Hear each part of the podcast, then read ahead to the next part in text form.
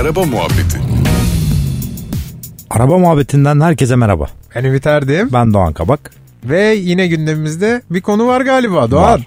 Servisler var bu sefer. Servisler. Ha. Bir- Nasıl? Servis, öğrenci, Ha. iş yeri. Ben ne diyorum araba hani tamire götürüyoruz ya servis. Ha sen o zannettin.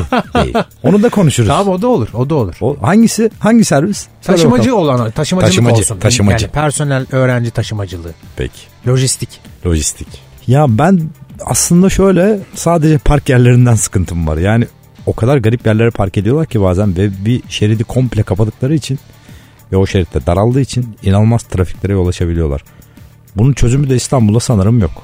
Çok büyük otoparklar yapmak lazım. Abi şöyle e, sen mu- mutlaka zaten bunu söyleme sebebin odur ama ben yine de sana söyleyeyim. E, saat böyle 16-15 itibariyle Büyükdere Caddesi'nde Maslak'a bakmışsındır herhalde Tabii, değil mi? tabii. Yani sanayi hattında başlayan ve aslında neredeyse tem bağlantısına kadar yani plazaların bittiği noktaya kadar Evet. bir böyle bir şey var. Düğün konvoyu gibi servis var. Bu bir, bu cepte.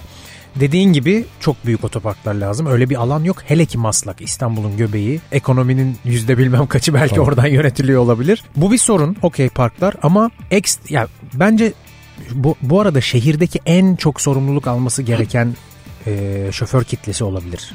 Yani servis kullanan arkadaşlarımız. Kesinlikle.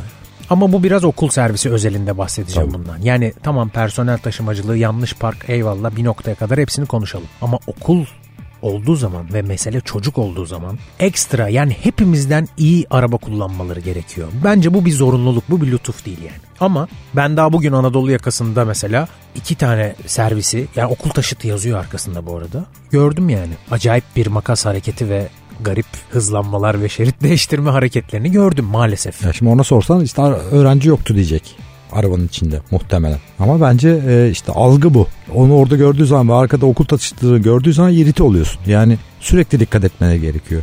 Abi Sadece evet. can taşıdığı zaman değil. Zaten yine can taşımasa bile yanındaki otomobilde de bir çocuk ve bebek olabilir. Öyle düşün Aynen yani. öyle tabii tabii arabanın boşu doluluğu geç ya oralarda değiliz yani. Ama, işte o öyle bir açıklama da var onlarda ya tabii. maalesef. Ya bir hem sol maalesef sol şeridi seviyorlar. Hı hı. Bir de gazlıyorlar be abi. Üzülüyorum yani. Yani hepsi değil tabii burada mutlaka kurallara dikkat edip kullanan e, servis şoförü arkadaşlarımız da şimdi vardır. gömmeye çalışmıyoruz Değil tabii ki ama e, yani trafikte kötü örneklerini görüyoruz hakikaten. Kemer kullanımı da yok aslında yolcularda. Bizim e, şey ya benim gördüğüm. Bunu yurt içi yurt dışı kıyası yapmak istemiyorum. Orada bilmem ben gavur nasıl şey yapıyor. Haberim yok da. Ama genel olarak öyle bir alışkanlığımız yok. Yani bir minibüse bindiğin anda mesela bir kemer olayı yok. Hayatımızdan hemen çıkıyor.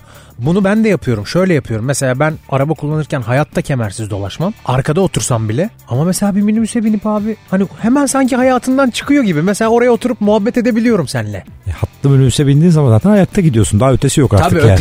artık o zirve yani. Tabii. Ama tabii şey bunu şuna da bağlayabiliriz. Mesela işte servis şoförü arkadaşlar, taksici abiler, arkadaşlar neyse.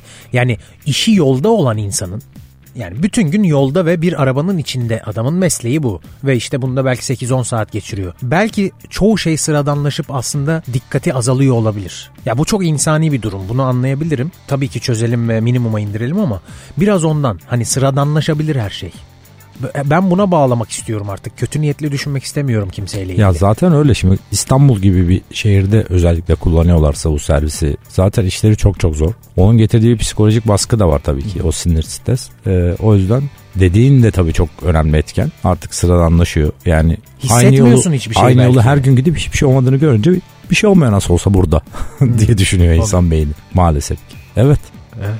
Teşekkürler Doğan. Yani şu otoparka bir çözüm bulsak çok tıkıyor trafiği ya. Hadi konuşuruz onu. Vallahi. Ha? Tamam sağ ol. Araba Muhabbeti